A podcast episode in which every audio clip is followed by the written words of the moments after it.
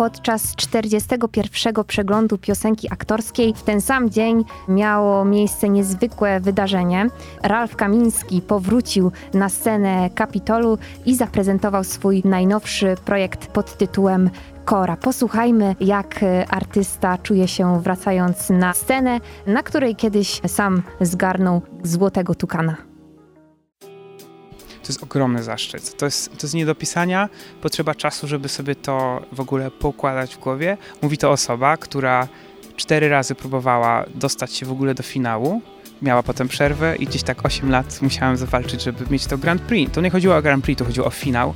To jest chyba przykład, że trzeba mieć cel i z tym celem zawsze, zawsze być. Jestem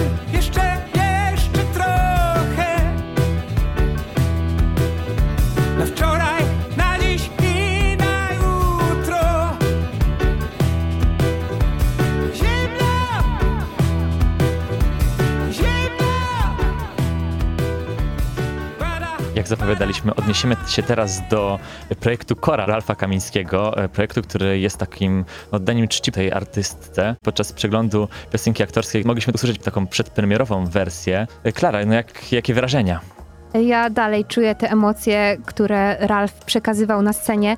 Włożył w projekt całe swoje serduszko. Był wszędzie, na widowni, na scenie. Wszystkich y, pobudzał swoim pięknym głosem, no i też y, przecudownym repertuarem zespołu Manam. W wykonaniu Ralfa Kamińskiego mogliśmy usłyszeć y, piosenki takie jak Po prostu bądź, Wyjątkowo zimny maj, Bez ciebie umieram czy Zabawa wchowanego. Na scenie było bardzo dużo odniesień do postaci Kory, do jej życia. I- Słyszałem, że to zostało bardzo też docenione przez odbiorców, no i że brawa były no takie niesamowite.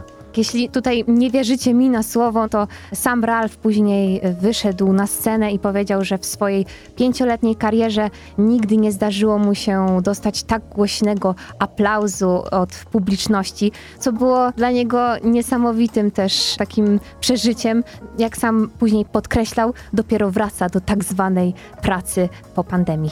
Posłuchajmy, jak o Oldze Jackowskiej i swoim najnowszym projekcie pod tytułem Kora opowiada Ralf Kamiński. Zazwyczaj artyści, wykonując y, muzykę innych twórców, robią coś totalnie po swojemu albo wzorują się na artystach. Ty stworzyłeś na tej scenie dialog z Korą. Ja to tak odebrałam. Czy to było zamierzone i jak to zrobiłeś, że mogliśmy poczuć tutaj obecność Kory? Dla mnie najważniejsze w tym projekcie e, Kora jest to, żeby to nie był z jednej strony przegranie najlepszych, największych hitów Kory, czyli takie The Greatest Hits, ani nie przerobienie tego tak, że nie wiadomo co to jest, nie? To nie jest dosłowne odegranie jej postaci i zrobienie czegoś takiego, że ktoś powie, o, jak słabo on ją odgrywa, jakoś tak nie wygląda jak ona, nie śpiewa jak ona.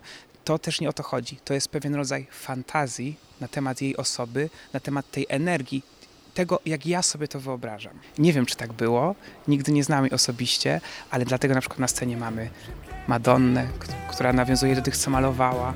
Mamy elementy takie, które mam nadzieję lubiła i to jest to. I te piosenki, które ona nap- napisała, teksty i zespół Manam, są opowiedzeniem historii, którą ułożyliśmy. Można powiedzieć, że Kora to jest opowieść o głodzie miłości. I to jest nasza opowieść w tym koncercie, spektaklu.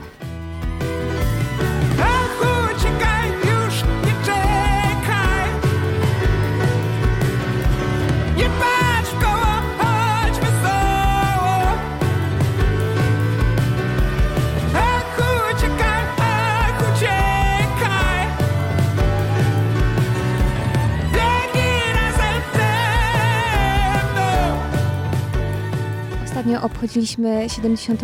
rocznicę urodzin Kory. Kim była dla ciebie w twoim życiu i jak objawiła się jej twórczość? To jest o tyle dla mnie ogromnie symboliczny moment, dlatego że ja jako czteroletni chłopiec, no nie wiem, pod ręką miałem płytę Róża, która też ukazała się właśnie w latach, na początku lat 90. i to był pierwszy album, który ja słuchałem, dzięki któremu ja poznawałem muzykę i byłem tym zachwycony. I to jest bardzo, bardzo, bardzo symboliczne dla mnie, że dzisiaj tutaj gramy jej utwory. W pewnym sensie za- zaczęła się tam przy tym albumie moja wrażliwość muzyczna.